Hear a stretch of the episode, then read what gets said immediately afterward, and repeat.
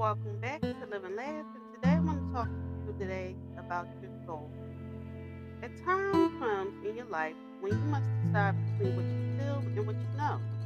You must choose between your mind and your heart, between love and truth. Sometimes the love you feel will hide the truth from your mind, but seldom from your soul.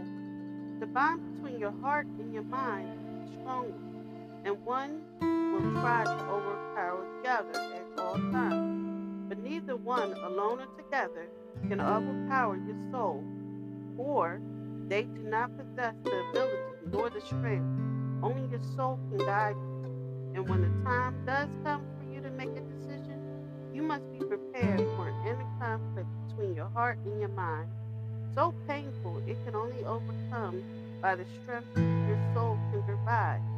This is when you must force yourself to realize that your heart and your mind are only the link between your soul. They are controlled by your soul and can only act as one when you allow your soul to guide you.